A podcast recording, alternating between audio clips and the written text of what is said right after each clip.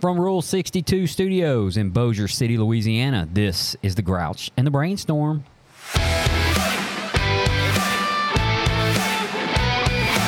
And episode 20.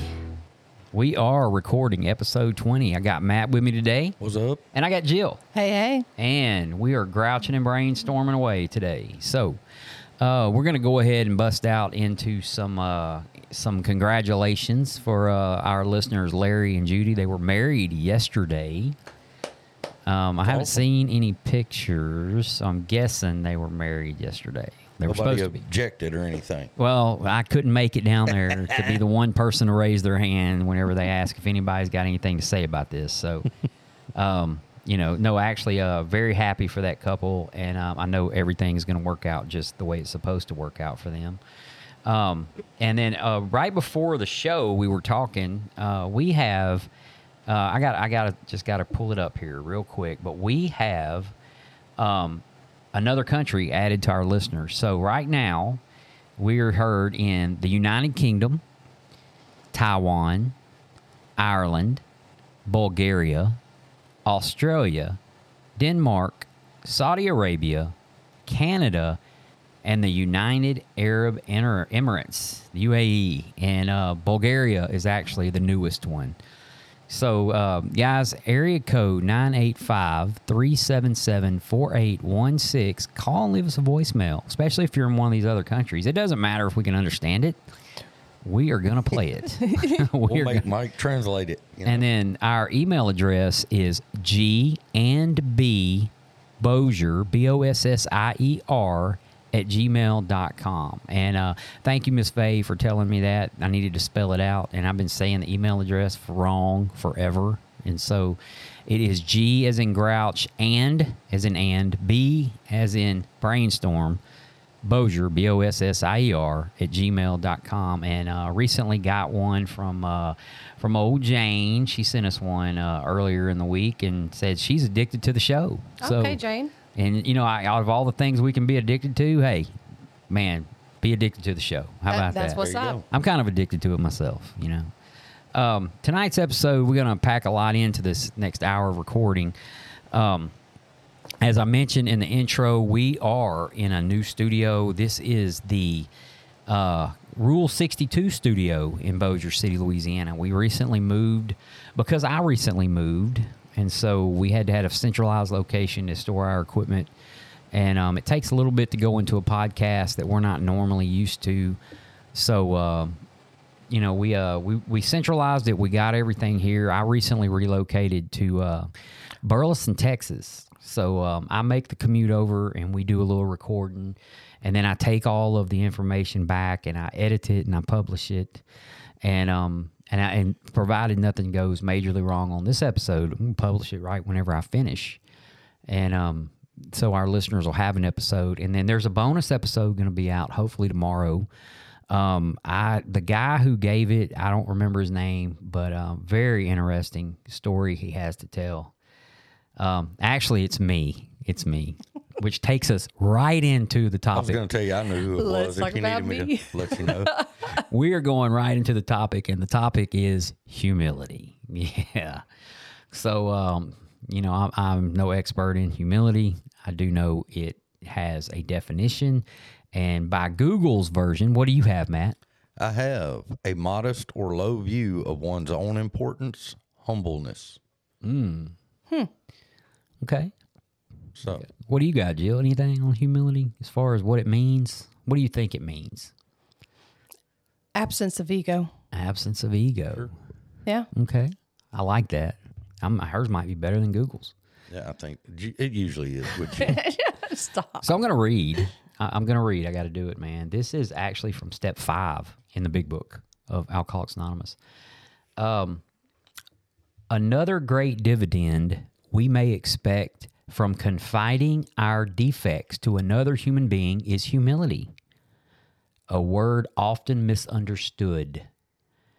To those who have made progress in AA, it amounts to a clear recognition of what and who we really are, followed by a sincere attempt to become what we could be. Y'all ever heard that before? No. That is the AA definition of humility. If you Google humility AA, that pops up. So, um, and that's all we have on humility. no. It's a wrap. it is. Um, I, I will tell you this: it is often misunderstood. It is often confused with humiliated, um, or humiliating, or being humiliated, or you know, having that process in life that that you know where someone has gotcha. You know, kind of, and that is, that is not what humility is. I think, uh, for myself anyway, it is a ability to say, "I don't know." I just, I, I- you know, the the I don't know. For years, I struggled with with um, alcohol. King alcohol is what we call it in AA.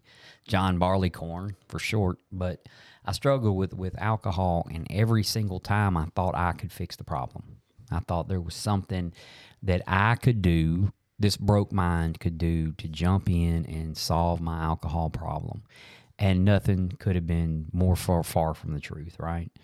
Um, it could it took coming one I, I, I have a huge ego um, have a big pride problem.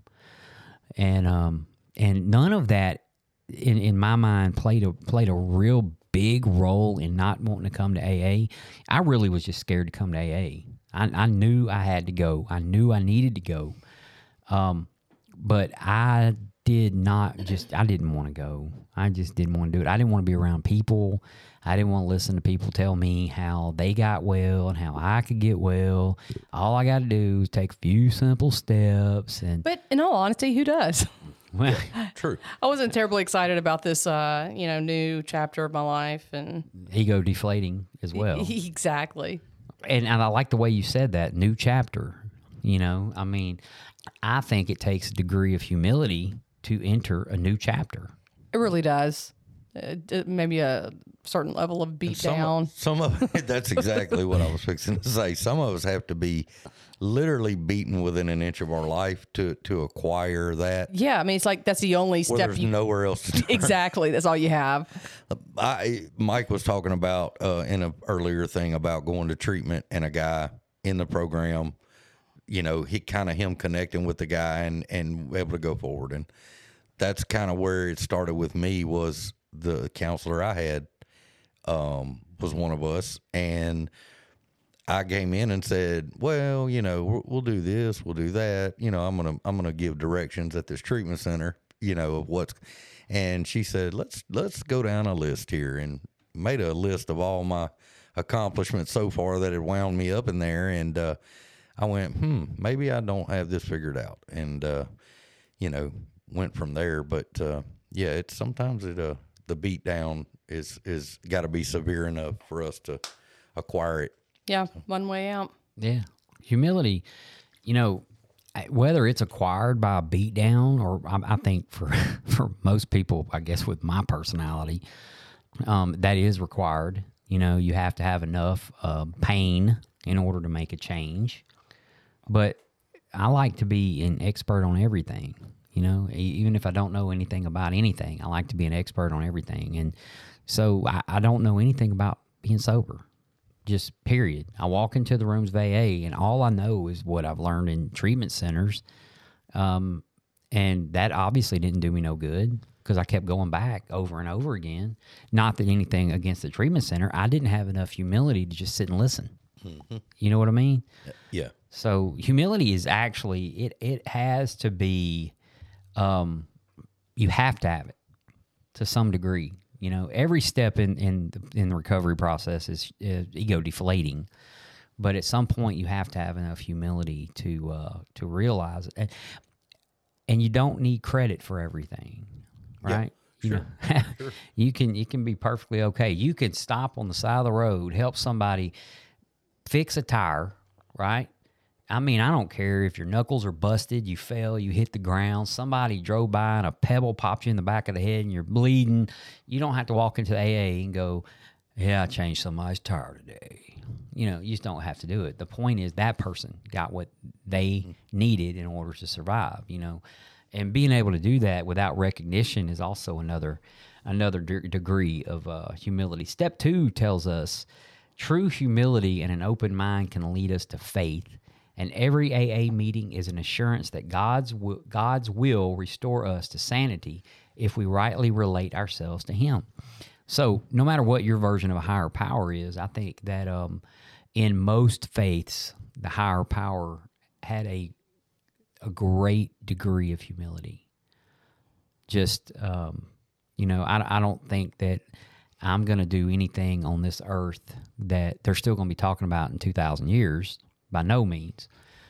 But I think that um, there was a, a level of humility in, in all of the faiths that I've studied from their um, from where it originated. There was a level of humility.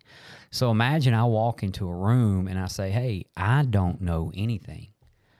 I need you. I got to have your help, right? I need you to help me." And people do. And then I take that knowledge that I learned and then I get to pass it on to another person and I don't have to talk about who I'm passing it on to or even if they got it. You know, because there's a level of humility if we talk about honesty and how many of the people we've helped over the years that actually got it. You know, and, and that's it's a small percentage. Yep. Well, and and uh, this this weekend, this, talking about humility has just been for me. Um, had a guy go back out after about eight months, and so been dealing with him almost on an hourly basis for the last few days, and going back through that process and listening to the the hot mess that I was. I mean, everything he's saying was me, you know, and it's like I needed all that, you know, and it's just so grounding to go, oh man, like, oh, I, and it, it was great. Uh, you know, and, and we're trying to get him some help and, and do all that stuff. But, um, and then to listen to him, the lack of humility, the lack of, it's everyone else's fault. I don't have a problem. It's blah, blah, blah, blah, blah. All the things that I said when I came in here, he's saying and I'm it's just like a broken record and I'm like we all do this that's what hit me is we all in this program we do it coming in we all for, for the most part act that way and then somebody helps us along a little bit and they're listening and it's just a revolving deal you know and uh, it was really good for me to to be involved with that and still am when I leave here as a matter of fact so but um Yeah. but yeah, I mean, there go I and have have gone, and uh, you know, so Well, how many of us, you know, are in anything um, like Matt? Let's just, you know, you're in a you're in the business of cutting grass. You know, how many times have you been able to solve a problem by knowing everything? Probably none. You know, I'm I'm in a retail business myself, and generally the problem's not going to get solved until I say, I don't know how to solve it. Let me mm-hmm. pick up whatever tools I have and call mm-hmm. somebody, and and reach out and get some help. Mm-hmm. And that's that's with anything. Your family, man. When I'm when I when, let's just you, you know. I don't know about anybody else, but when when my kids were born, I did not get an instruction manual you know, this is how to raise a ain't kid, lying. right? And so, how many times did, did I wing it? oh yeah, Yeah, and look at how they turned out. Know, I mean, no, for real. Like, there's times where I had to pick up the phone, call my mom. Hey, look, you know, we got a you know stage three fever over here. What do we do about it? You know, you know, Michael, have you been washing your hands after you go to the bathroom? You know, yeah, it took a lot for me to get to, you know, COVID actually started me doing that. But um Jill's over here like I'm serious. that was like two years ago, Mike. Yeah, stop brushing my teeth, started washing my hands. That's crazy. I mean, COVID you gotta you gotta have you know you gotta pick something, but uh, you know, but and two, it just today realizing, you know, the the level of my own importance and everything. I'm just not that important. You know, I'm just not, and I'm not the end all be all of anything, whether it's my job, my family, um, or anything else. I screw stuff up just like other people do. Everybody does that, and uh, when you can r- sit back and look at that and go, you know, I'm I do the best I can every day. Sometimes I'm okay, sometimes I'm not, and um, but it but it takes that that um, I don't know the I don't know the word I'm looking for, but it just kind of takes that pressure off to go. it's gonna be okay. You know, if I make a mistake, I just make a mistake. I try to fix it and and move on. And um, I realize that I'm not the perfect man. You know, walking the earth. So um, it's okay to do that. Yeah.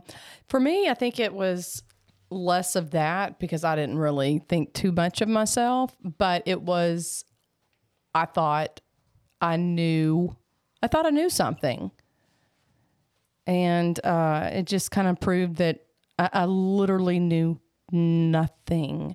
And having to like shut my mouth and you know learn about myself and learn about the world and how things really work because i was in a completely deluded state for so long entitled and selfish that i just wasn't living the right way. And i just thought that's the way you were supposed to live. And so for me it was it was shutting up and learning something new. I mean because everything that i thought i knew was wrong literally. Uh, and and that to me was was incredibly scary because like how else are you supposed to do it even if you're a train wreck and things are going horribly wrong like I don't understand what I'm supposed to do then. Yeah, And- I, get it. I get it 100%. Yeah.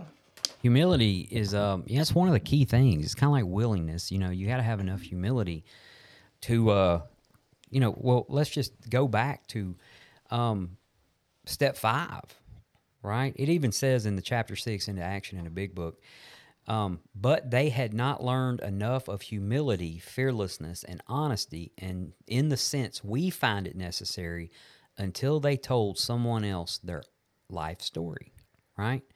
So it takes a lot of humility, you know, and we've already talked about step five. You know, we, we've, we've done that. Um, and where we're going with this is, is to step six and seven, you know, because humbly asking God to remove my character defects is a little bit different than asking God to remove my character defects. There's a difference, okay? I mean it Yeah. when I'm humbly asking Him to remove my character. Isn't that strange? Because I don't think there's any other point in my life before then that I was like, God, please, please take this away from me. I mean, it was like begging. Like, I really don't want this selfishness and dishonesty and resentment and fear and all of this. I've never wanted it so bad in my life. But when you ha- when you humbly do it, it seems to work. Yeah. It's just it's it's totally um, out of the norm to just you know ask for something and get it. But when you humbly ask for something from a higher power, at least for me anyway, um, he he delivered. You know, I mm-hmm. mean, I go back to June twenty first, two thousand and eleven. Man, I'm laying on that bed, and and I'd asked God to help me a bunch, and looking back, he did because I ended up on that bed on June 21st, 2011. But I had never meant anything in my entire life. Like I I guess in inside I had given up. I think that's what it takes that ultimate like surrender. Surrender. Yeah. I, I had completely given up on the fact that I'm gonna be the one that gets me better. I, I just there's no way, you know. So I humbly asked him to uh, help me, and, and and he did, and and um you know it that I don't know. Uh, Bill writes in his story, belief in the power of God plus enough willingness, honesty, and humility to establish and maintain the new order of things were the essential requirements. And so, what's he talking about when we say the new order of things? Well, a new way of living. So, in order for me to have this new way of living, I've got to have willingness, we've already talked about, honesty, I think we talked about, maybe not, um, and humility. And we have talked about honesty in one of our episodes. So, uh, it is um, definitely a. Uh, definitely a, a changing thing whenever you uh, do do things humbly, and um, I, I can't for the life of me think of a, a better way to do it. So when I look at um, let's see in the personal stories, it is a striking thought that God never forces anyone to do His will. That his help is ever available, but has to be sought in all earnestness and humility. Well, that's pretty cool, ain't it? Yeah. That's pretty cool. That's the three things in the big book that where it mentions humility. So uh, I'm gonna go to twelve and twelve. We're gonna look at the twelve and twelve. What y'all think? Let's do it. And I think too, would help me in the program while you're going through that is to to encourage me along is that I've encountered people further down the journey than me, and that's what always got me was the humility of people sharing and people talking with me after a meeting or before a meeting, and you know they're they're so well put together and they've they've gotten sober and they've done well, and then you hear what and they're just so matter of fact and they're like, yeah, I, you know, did whatever, and and you go, oh my god, and that, it's no, it's just such a lack of ego or self importance that they're they're you know they don't have their self up on a pedestal by any means. And you know and and out the world outside of alcoholics anonymous most people that that's what they do you know and uh, it's all about me. That's what you hear and and see on a daily basis. And um, it was just so refreshing to to be around that and not know what was what was going on uh, and i had to figure out where they you know where they got that and and and uh, you know i'm glad to be a part of it today Well, you know, I've seen a lot of people go through tragedies in uh in AA, and um, you know, I don't know whether to call it uh, humility, but I think there's a, a certain degree of humility that pops in there whenever you come to an AA meeting after a tragedy because you know better. Like there's nothing else that I can possibly do.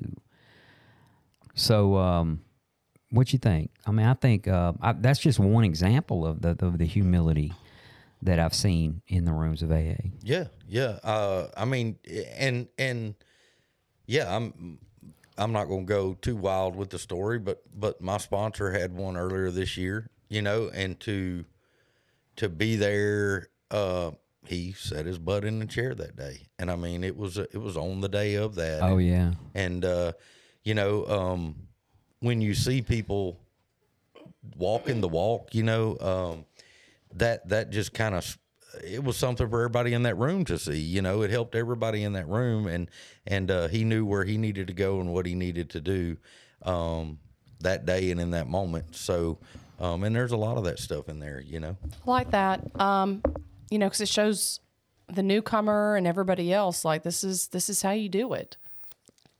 yeah. Joe, Joe and Phil, eight million years of sobriety. I hope uh, Mr. Phil's listening. He's he's not at our group anymore. He moved, but um, I, I when I got there, I, I mean, and literally between them, probably eighty years of sobriety, maybe close to that. Yeah, And that's about right. and I'm yeah, and I'm I'm sitting in there and I'm going. I got like you know an hour or whatever I had of sobriety at the time, and I'm like, man, why are they? Why are they coming in here? You know, and um, but to meet those guys and to realize how down to earth they were, and just the whole deal, um, and and humility, you know, very humble, um, and and great guys, and just very encouraging.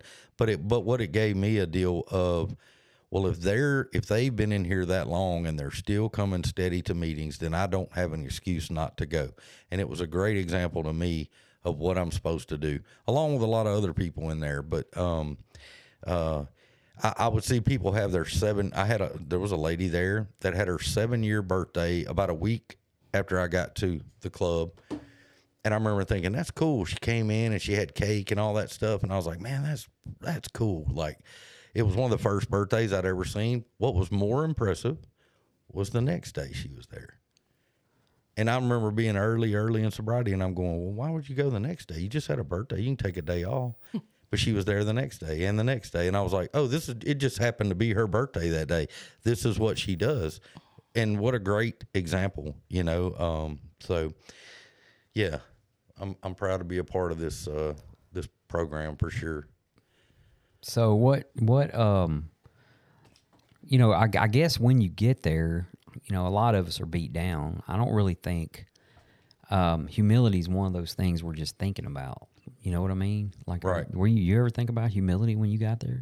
I didn't. No, a lot of Absolutely not. humiliation. A lot of that Yeah, other word, yeah. but Yeah. uh, no, no humility. And um, but like I said, I saw it in examples of people in the program all through the start of that journey, and I still do. And so it just that's just it's the, what's so beautiful about this thing, you know. And it can be anybody at any time, and those moments hit you, and you go, oh, you know, uh, and and it's just great examples of, of how to you know a design for living that how we should live our life and good reminders you know, and I think about humility. I think also about like praying. You know, I uh, and and this is not, first off, I, I get it. Some people can't, some people don't, some people just everybody does their own thing and the way they want to do it. But like when it comes to praying, I get down on my hands and knees. You know, just because I feel like that's the right thing to do. You know, and and again, I'm not giving advice here. I'm just telling you what I do. But um, whenever I first got sober, I would pray in the bathtub, and uh, and that was that was I don't know, it was kind of weird. You know, I, for me, it was kind of weird. I, I've heard a lot of people that do it since then, but I would pray in the bathtub every day, and um, and then I would uh go dry off, get up, and go on about my day. And as time has evolved, I've, I've gotten to where I just feel like whenever I speak to my higher power, that I need to be on my hands and knees, you know, understanding, you know, the true the true relationship where I am definitely not the higher power. I'm, you know, this ain't like I'm I'm just doing as if to make qualms. I actually have to, you know, I have to go through a process. Now, that is not humiliating, nor is it any there's nothing wrong with it. You know, that's how I choose to do it. And you know, um the older uh the older this guy older we get, I guess it's harder to get up off your hands and knees, you know, or harder to get on them, or hell, some people's knees have welded together by now, and you know. But then again, I have to look at it. I got to be that age, you know. I mean, I'm lucky to be 50. You know, I'm lucky I made it to 50 years old. You know, so why not humbly offer my prayers to a higher power? and here here's i'll take that one step further i'm glad you said that about prayer when i got in here it was dear god help me me Yeah. please Yeah. me don't don't worry about my kids or anybody else i am here the center of attention and you, i'm all about you god just keep helping me and guy pointed out to me one day he goes hey man uh you know it's not all about you and uh that's one of the coolest things that has evolved for me is is a a, a revolving prayer list, I guess you would say, and it gives me new stuff and new people to pray about. It's just not about me, and I'm very very blessed uh, in every aspect of my life. But um, Oh yeah, it's so cool to like someone never knows that you're praying for them. You know they're going through something, and then then you hear them go, "Oh, it worked out," and you hear the thing, and you just sit there, and nobody ever knew you did it, but you're but you really pray for that person, and I love doing that. It's just for me, it's awesome, and uh, rarely do I pray very much for myself, other than you know making a decision, making sure I make a right decision that affects me or my family, and you know, um, but uh, yeah, that's a that's a cool thing that evolves out of prayer, and then you get to see you know that work, and uh, and the ability, you know, like you you were talking about praying for other people, and they never know it. They don't. They don't have a clue. You know, there there are actually people at that club right now, and I don't. Uh, I pray for them, and, and for some reason, something may have happened over the past twelve years, and they said something, or I was worried about something, or whatever, and all of a sudden they entered into my prayers, and and uh, they're still there you know, and just just kind of this this was this was the and I don't know why I popped off and said it. It was just spur of the moment. I didn't think about it, but there was a guy in here a couple years ago, really trying to get his head on straight, and and was just kind of out there. And he was sober, but he was still very early on. And I walked in one day and he was coming a lot back then and he said something and we were joking right before the meeting. I was walking by and he said, Well, all I can say is just pray for me. And I turned around and I said, I did. I prayed for you this morning. And the look on his face was like, You did? And and I don't know why I said it. I wasn't trying to but I wanted him to know that that people do care, you know, and and uh but the look on his face was awesome. And he was just like, Wait a minute, what? And uh, you know, I hope he took that and and that he continued with that. But uh, yeah, it is. It's pretty nice, and that's a really nice way of of uh, getting to see God's results. And and uh, people never know. You know, they never know. But Yeah, because uh, how many people pray for us we don't know about? oh, Y'all ever thought about that? Like how many people pray for you? I mean, I was I've told this. I was on a prayer list at a church one time. yeah, yeah. probably was. still are. When Somebody needs to in update that treatment. church. you know they they probably still uh, looking for me, but uh, you know, I uh, um, yeah, I mean, there's there's no telling, and that's that's the thing with this is like humility on one level, like working with that guy this weekend. Um, to go, yes, that's me. I'm sitting over there in the other seat. I'm I'm somebody's buying me food, and I'm sick, and and all these things, and I'm so messed up in my head and spiritually. Um, and it was never a thing of like looking down my nose. You know what I mean? It just wasn't. I was just sitting there going, "Thank you, God. Thank you, God." Like that is me sitting there. Um, and I, I, it, it's almost like God. I think He puts those things in our path, and and we try to maybe try to. Some of us try to stay very involved in that kind of stuff because it does. It's just very refreshing to go. Ooh, I'm not far from that, you know. But, Yeah. I think, you know, a lot happened for me in, in step two and three when it came to humility, being that I didn't believe in anything and I didn't care to, I didn't want to. And, um, you know, finally coming to a point in my life where I wasn't working for me, what I was doing, what I was thinking, my behaviors, you know, just all of it. And that I finally had to stop and realize like something way bigger than you is is orchestrating this whole thing and you have no clue jill you have no clue and for me to step back out of my will out of jill's will and to get into god's will is was the, the i think a huge turning point in in my recovery because I'd never known anything else than my will, and it never led to anything that fantastic. Um, yeah, it just really didn't. And and now that you know I have a higher power, and I, I mean I just I'm, I'm a believer now, and I have faith and all those wonderful things that go along with it. I live such a such a more peaceful life because I don't run the show, and I don't I don't even I wouldn't even know how to if I had to. Like I get to sit back now and let my life happen, and and just like be a, a passenger, and which which sounds really kind of sounds odd, but it it's it's a beautiful experience to not feel like I need to control everything and I need to make everything happen. I just suit up and show up, and whatever God has planned for me is what happens. And it's nice to know I have a lot of faith in that, and it is it it is a a huge lesson in humility because for once, you know, it's like, Jill, you don't know anything. yeah. And I'm okay with that. I'm absolutely 100% okay because everything goes so much smoother. I gave Miss B such a hard time, my counselor, and I, you know, this is arrogance. Okay, I've been there like a week. Uh, three days of that, I was sent over to the Brentwood of our area because I was hallucinating. You know, so I've basically been in rehab a grand total of like forty eight hours, and I'm barging in her door, and I'm like, you know what, I'm I'll give this a year. I'll do this for a year. She goes, you haven't even done it barely a day. Yeah. Like, let's just worry about finishing the day. You're committed to And I'm like, I'm going to give it more. a year, but if this doesn't work out, you know, what a what an idiot, you know.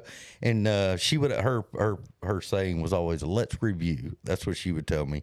You did this, this, and this. This is where you were, and I go, "Oh yeah, I forgot about that." So, yeah, Well, I used to I used to hate humility meetings, man, and um, I was uh, I, I just this for some reason this popped into my head, but old Randy, um, he was uh, I I think he had about I don't know 15, 16 years, and um, I was new, and I couldn't stand. I, I didn't like gratitude meetings. I didn't like birthday meetings. I didn't like humility meetings.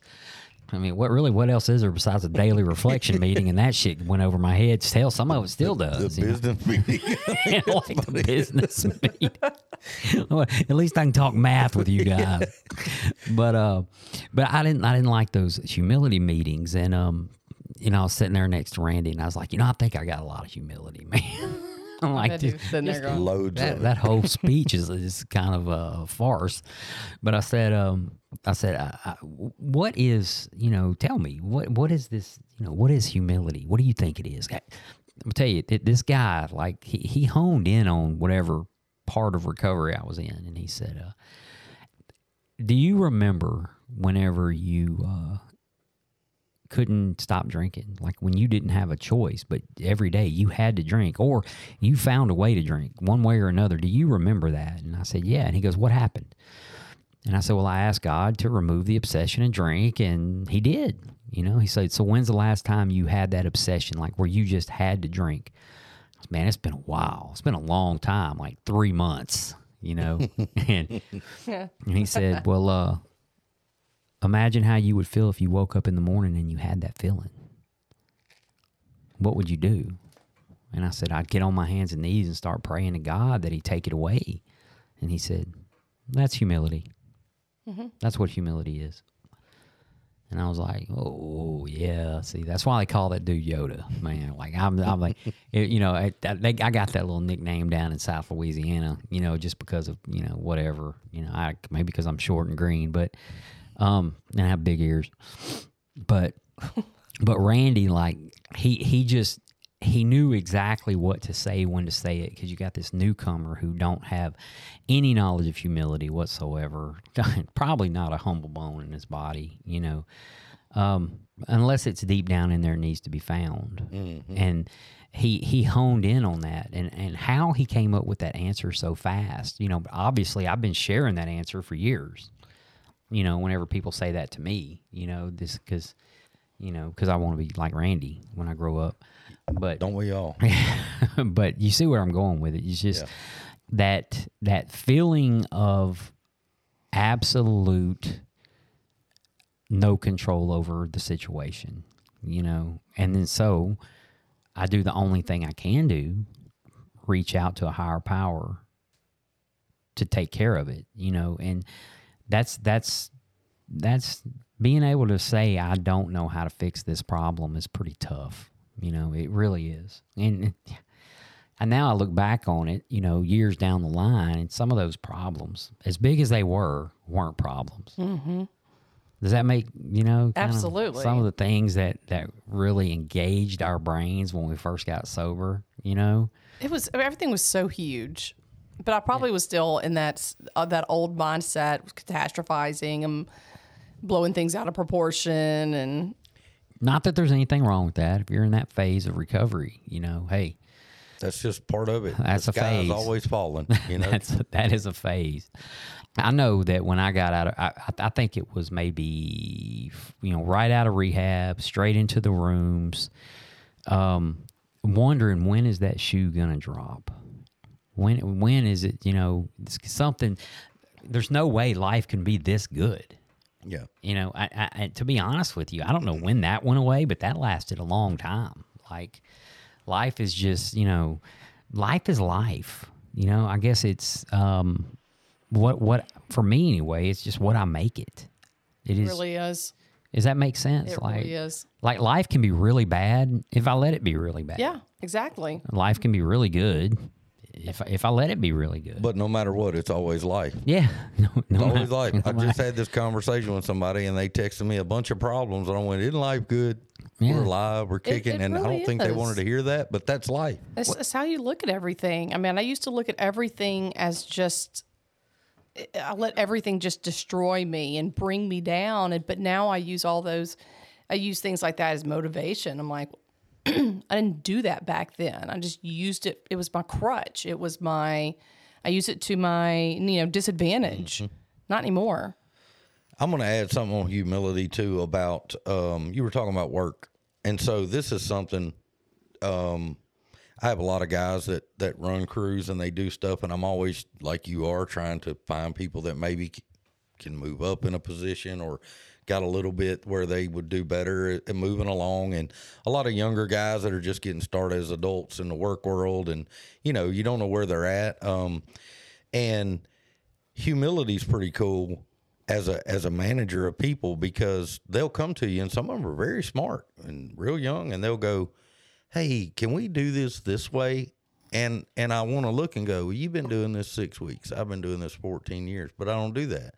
And i go well let's try it if it sounds reasonable let's try it and what happens is sometimes that stuff works and sometimes it doesn't work but they it builds a little bit for them to go I went to this guy and he was like, "Okay, we'll try it." Instead of going, "No, you're going to do it my way," and and basically killing that train of thought that they have that I can make this better, you know, mm-hmm. and you can see some of these guys develop and they go on, and and it's because it's a backwards way of encouraging. You know, and, and I have to go. Is it going to be the end of the world if it fails? Nah, we can fix it. So let him. Let's try it. Let him learn a lesson, and and and it, it's great. You know, so humility is is um that that you know kind of defines it in a general term is you know my, when i look when i think about what you just said you know I've, we've all worked for that person who every idea we have was shot down. And it kind of makes you just want to give up Yeah, you, don't care. You're like, oh, it doesn't matter. you know and then if if if if they view me as i viewed the folks before me um their their opinion really does matter. You know what they think really does matter and if they think all my ideas are bad maybe i'm bad. Maybe i'm not cut out for it. Maybe i'm not you know. So let's take a look at it from another angle. Let's look at it as my higher power you know, my higher power never intervened. you know, he probably put bumpers there to keep me alive, you know, but he never intervened and said, no, you can't do that. He said, I'm gonna let you do whatever you want to do, man. Mm-hmm. This is you're gonna live on your will. Have at it. Maybe one day you'll be talking on a podcast about how that worked out for you. you know, but And the other side of that too is, uh, having been in that industry a long time, I do have certain things that I'm warning them. Don't do this. Let's don't do that. And they go, "Why? Why are you telling me you don't know?" And I go, "Because I did it. Here's what happened." And I tell them the story, and they go, "Oh yeah, that didn't work out good." And I'm like, "I'm trying to save your rear end and mine," you know. And uh, so when you can admit to them, "Hey, I, I mean, it's great," you know, it just it just makes a better uh, environment for everybody, you know. Well, you know, we got about, I don't know, 15, 20 minutes left. And I want to talk about humility in the rooms of AA. You know, like I, um, and I, I don't have a gift, you know, I have a gift of sobriety, and it was given to me by a whole bunch of people, right? My higher power put a whole bunch of people in my life, and I came to depend on them for my my recovery. You know, in in the rooms of AA, I try never to forget what it's like to be that newcomer. You know, um, the questions that go through their mind, the things that they're thinking. You know, I would hate to think I'm important enough for someone to get up and walk out and never come back. I would hate to think that highly of myself, but the truth is that that's a very strong possibility. Right? And so, you know, sometimes in the rooms of AA, we find that we forget how long we've been we've been around. You know, Matt, you've been sober for five years, dude. That's like sixty months. There's a lot of people still don't believe that, by the way. I believe My you. life, they're like, ah. I am. And Jill's been sober for like 13 mm-hmm. And so that's 144 plus 12. That's 156 months, right? And I've been sober for a little over 144 months.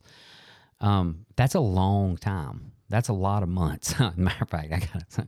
I was at this lady was in my office the other day, and she had her kid, and um, it was on my daughter's birthday and she was holding her baby and somebody walked in and they were like, "Oh, your baby's so cute." You know, she was one of my coworkers that came to see me off. And uh, they were like, "How old is she?" And she's like, "Oh, she's you know, I don't know, thirty six months or whatever it was." And I said, "It's just by chance today is my daughter's two hundred eighty eighth month birthday." Oh wow. yeah, I had to throw that one out there. You know, we still count in months because you know it seems a lot longer when It you do that. You know, I've been sober for oh, and then when you get to days, it sounds like not a whole lot. You know, You know what's crazy is I don't give it that much thought. Like me personally, I know a lot of people. Like I've got friends that have a counter on their phone. yeah, I do. And they can just okay, Mike does. And, I mean that's fine, but like they can pull it up and go, "I've been sober this long," and I just never have.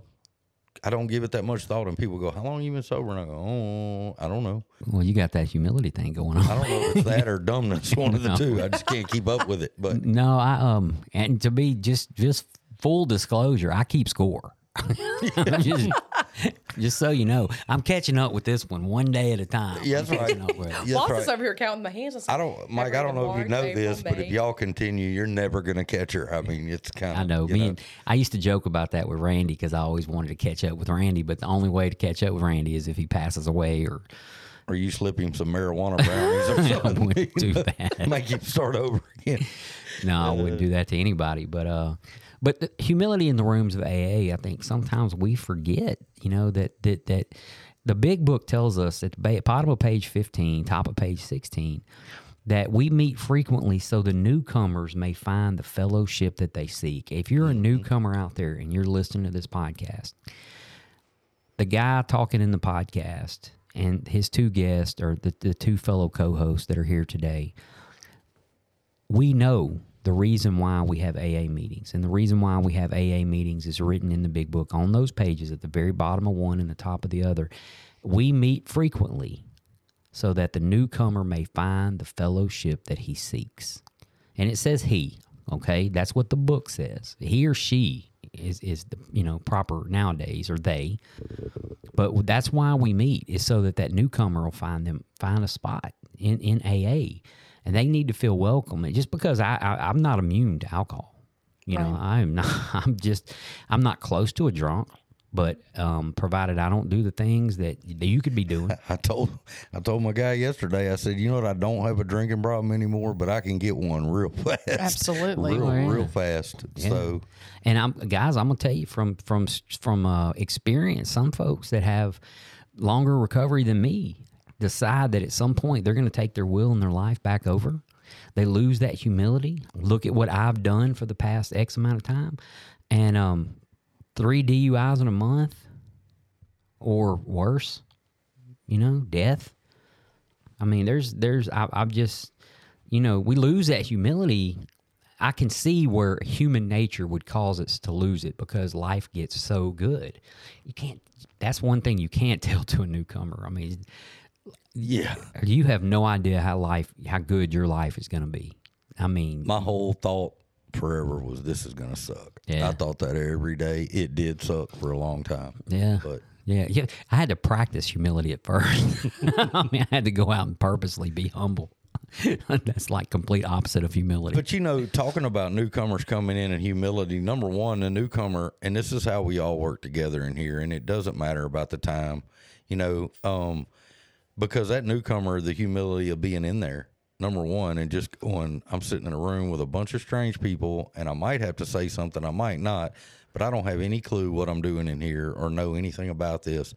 And then the person who has been in there a while, sharing where they were with that newcomer and it's just sort of bounce and it lets the newcomer know that humility thing's okay you know? It's it's okay and i think that's why people take to it when they truly come in there. There's a fear of they don't understand me you know and then you start hearing people like randy who's the most nice looking guy ever and then he goes oh well i did this and this and you go what like and Yeah. And that's, why it's so important for me to really share the gritty, the ugly of early sobriety. And I, I always want to make sure that I do, because I've gotten so much feedback over the years from women. Like, I don't, I mean, of course, I share my experience. Um, you know, I mean, my, my, my strength and my hope as well. But I had a rough time and a rough go at things. And I didn't think it would change. I didn't believe things would get better. And, And look at you now. Just, wow.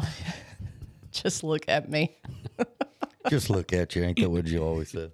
That's what Jill always says. Just look at you. Just look at you. But it's just it's it's really important because they do look at us and they think, "Wow, that will never be me," because that's exactly what I thought. And we look at them and go, I hope to God that's never me. Well, I mean, even at I remember like someone leaving treatment at 90 days and I'd gotten the treatment and I remember just crying and I, mean, I cried for quite a while, but I just thought that will never be me. Mm. And for some reason, I mean, somehow, I mean, I've, I've looped together, you know, over 13 years of sobriety and, and I was that person and I didn't believe anybody, anything anybody said in the rooms because I didn't, I didn't believe. yeah. Yeah. yeah. You had come to believe. I did. Mm-hmm. I did. I had to be proved. You know, it I, it all had to be proved to me. I wasn't listening to what anybody had to say. Man, I'm gonna tell you some of the uh, prime examples of humility. You have a somebody that's been sober for I don't know 10, 15 years, 20 years, 30 years. And for them to sit in a meeting and say, "Hey, I'm struggling today." Yeah. You know, that's you know, because no matter what that I mean, it does matter what a newcomer thinks, and they all think uh, differently, right? But I mean, I've been sober for a little bit, and um, to be quite honest with you, there there are times, not days. I don't have full bad days, but there are times where I'm struggling. I pick up a phone though, and I call somebody, and I say, "Hey, this is what's going on," or or I'm blatantly honest with people, and whenever they hear me say it, they think I might be kidding because, you know, as I said in, in my, my personal story earlier, that um, outside appearances aren't always the way it is, you know. But, you know, I, I, I have a little story where, you know, I was in New Orleans and um, I'd been through, you know, I I work for a high volume retailer and um and, and I'm the, I facilitate high volume high volume retailers, and um went through COVID, which was you know no one in, in the world really had ever experienced, no one alive anyway had ever experienced anything like COVID, and then on top of that, being in a massive retailer that needs to stay open in order to, um, so people can have you know goods, you know food, and um I went through all of that and, and through all of that COVID stuff, you know, and, and I had a, you know, at one store I had a, you know, up, upward of six, seven hundred people working there.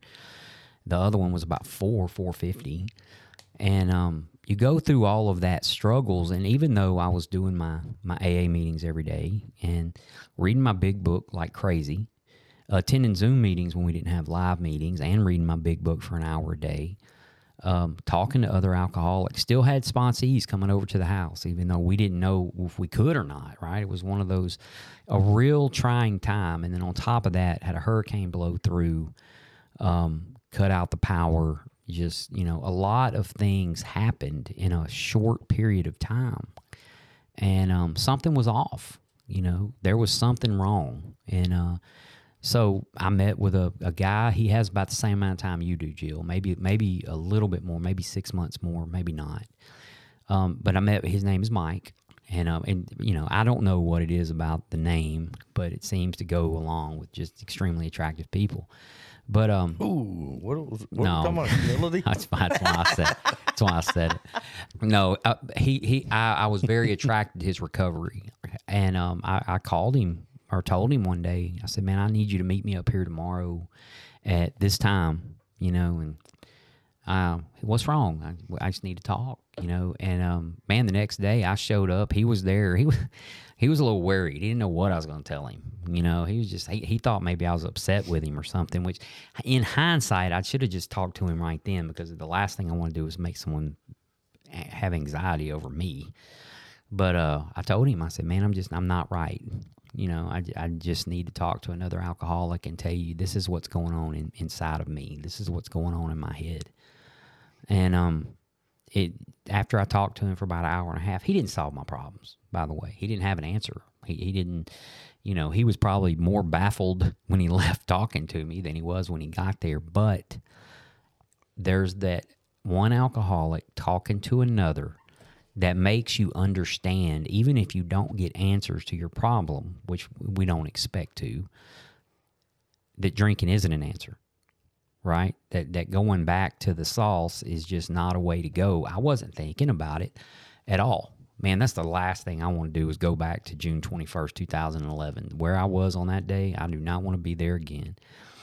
But to see it in advance and go, hey, I'm not the smartest person in the world. I need to reach out to another alcoholic right now, right?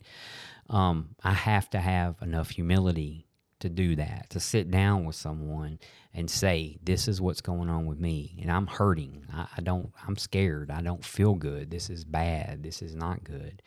Just the comfort of being able to talk to someone, you know. I don't even know if he said three words the whole time I talked, but I got to talk and I got to hear him.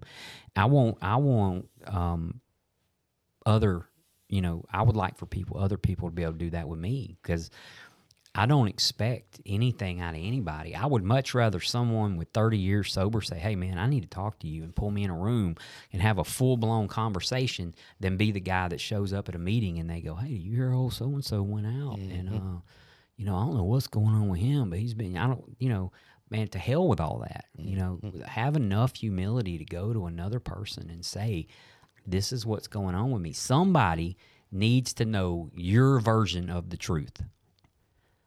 Might not be the whole truth. Yeah. Does that make sense too? Absolutely. Your perception. Yeah. Oh yeah, your your your Yeah. perce- Yeah. Absolutely, your perception of things. Jill's chilling over there. Ah, hard like lay back.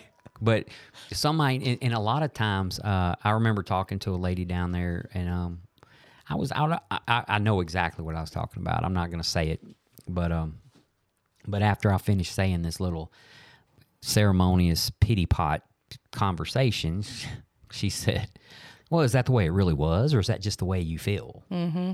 And I, you know, I, I remember it to this day because something clicked, and it's just the way I feel. It's probably not the way it was. yeah, a little cognitive restructuring. Yeah, there we go, Matt. I told you. That was I was gonna say that, but I she, knew it. she took the words right out of my mouth. Yeah, yeah, cognitive. Sounds kinky. I don't know. It, it sounds like something bad. But I know. you charge extra for that? we got these saddles in here. I don't know what's going on. yeah. What did you do with the whips? Yeah. Do you whip the You didn't horse? see them? They're Oh, right they're behind it. not- Okay. Good lord. Yeah, yeah. Spurs are gone. You notice that? We weren't those kind of cowboys. Y'all actually rode cows, not horses. Go saddle up the cow.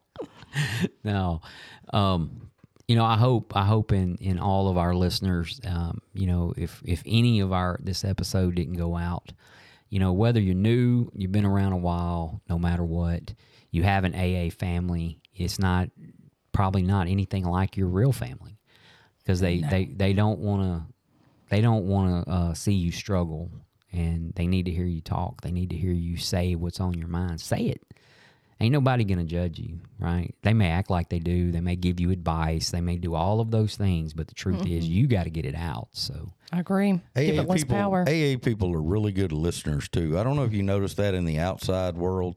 People are not good listeners. AA people are good listeners. They know. I think it's just a thing of when to sit down and let somebody. yeah And you know what's unload. awesome? Because of AA, I have about 30 women. I'm going to talk about women that I can call yeah any sec. I mean, on my phone mm-hmm.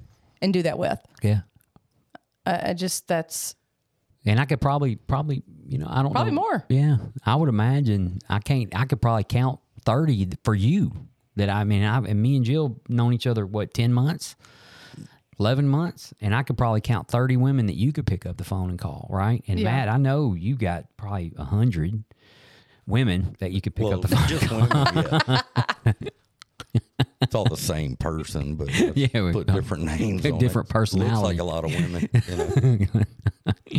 all right well that about wraps up this episode on humility i think we're gonna uh, dive off into step six on the next one okay. um, be releasing this here in just a few minutes, and um, gonna have a bonus episode out uh, tomorrow. Um, maybe maybe Tuesday before that one hits the airwaves. Got a little bit of editing to do on that one, but um, it's it's me telling my story. Um, congratulations again to Larry and Judy, our friends that got married over the weekend in Florida. Um, a shout out to Miss Faye and to Michelle. Hey guys. To Jane and to Kim and to Rhonda and Amy C. and Lacombe. Hope she made it back from her trip safely. Um, if she's back, I don't know, but I know she was on a trip, um, a real trip, not a, not a mental trip. Not a LSD. No, she was Okay, she was on an actual gotcha. trip. I saw some posts on um, IG, and um, so happy to um, have all of our listeners out there. I'm going to remind everyone once again that um, our email address is g and b Bossier, B O S S I E R, at gmail.com. That's gmbbossier at gmail.com. The cell phone number you can call and leave a voicemail on, and we will play it on the air, is area code 985 377 4816. Love to hear from everyone out there, and um, we would love to play your stuff on the on the uh, air. And we would really like to hear from some of our people in other countries. Some of these other countries that listen in, hey, send us an email. I don't know how long distance works nowadays, or if it even still a thing. You know, when I was a kid, you called the guy in the next county; it costed a fortune. Had to get a phone card. Yeah, get a phone card or, you know, when we had to add money to people's books and stuff. But um, some of the folks in other countries, drop me an email. Would love to read them. If uh, I'll I'll figure out a way to translate it. If I don't speak your language, that's okay. Uh, we all speak the language of AA, and I'm sure our listeners would love to hear from you. Um, so, Jill, you got anything to add? I don't believe I do. Matt, Yeah, we appreciate everybody that is listening. And I don't always get to listen to these episodes right when they come out. And I know that we do them when we have people on here, uh, bonus and, and have people on for episodes. But I've listened to them in bits and pieces, and I really enjoy. You guys help us as well, and I oh, know Oh, yeah. Mike and Jill listen to them too. And there's a lot of things on there that I don't necessarily catch in the heat of the moment, but down the road I play back and go, "Oh wow, that was really good." So, well, I just really appreciate everybody that's listening and and doing their thing. So, All right. Well, thank you, Matt. All right, guys. From Rule 62 Studios in Bossier City, Louisiana, this has been The Grouch and the Brainstorm.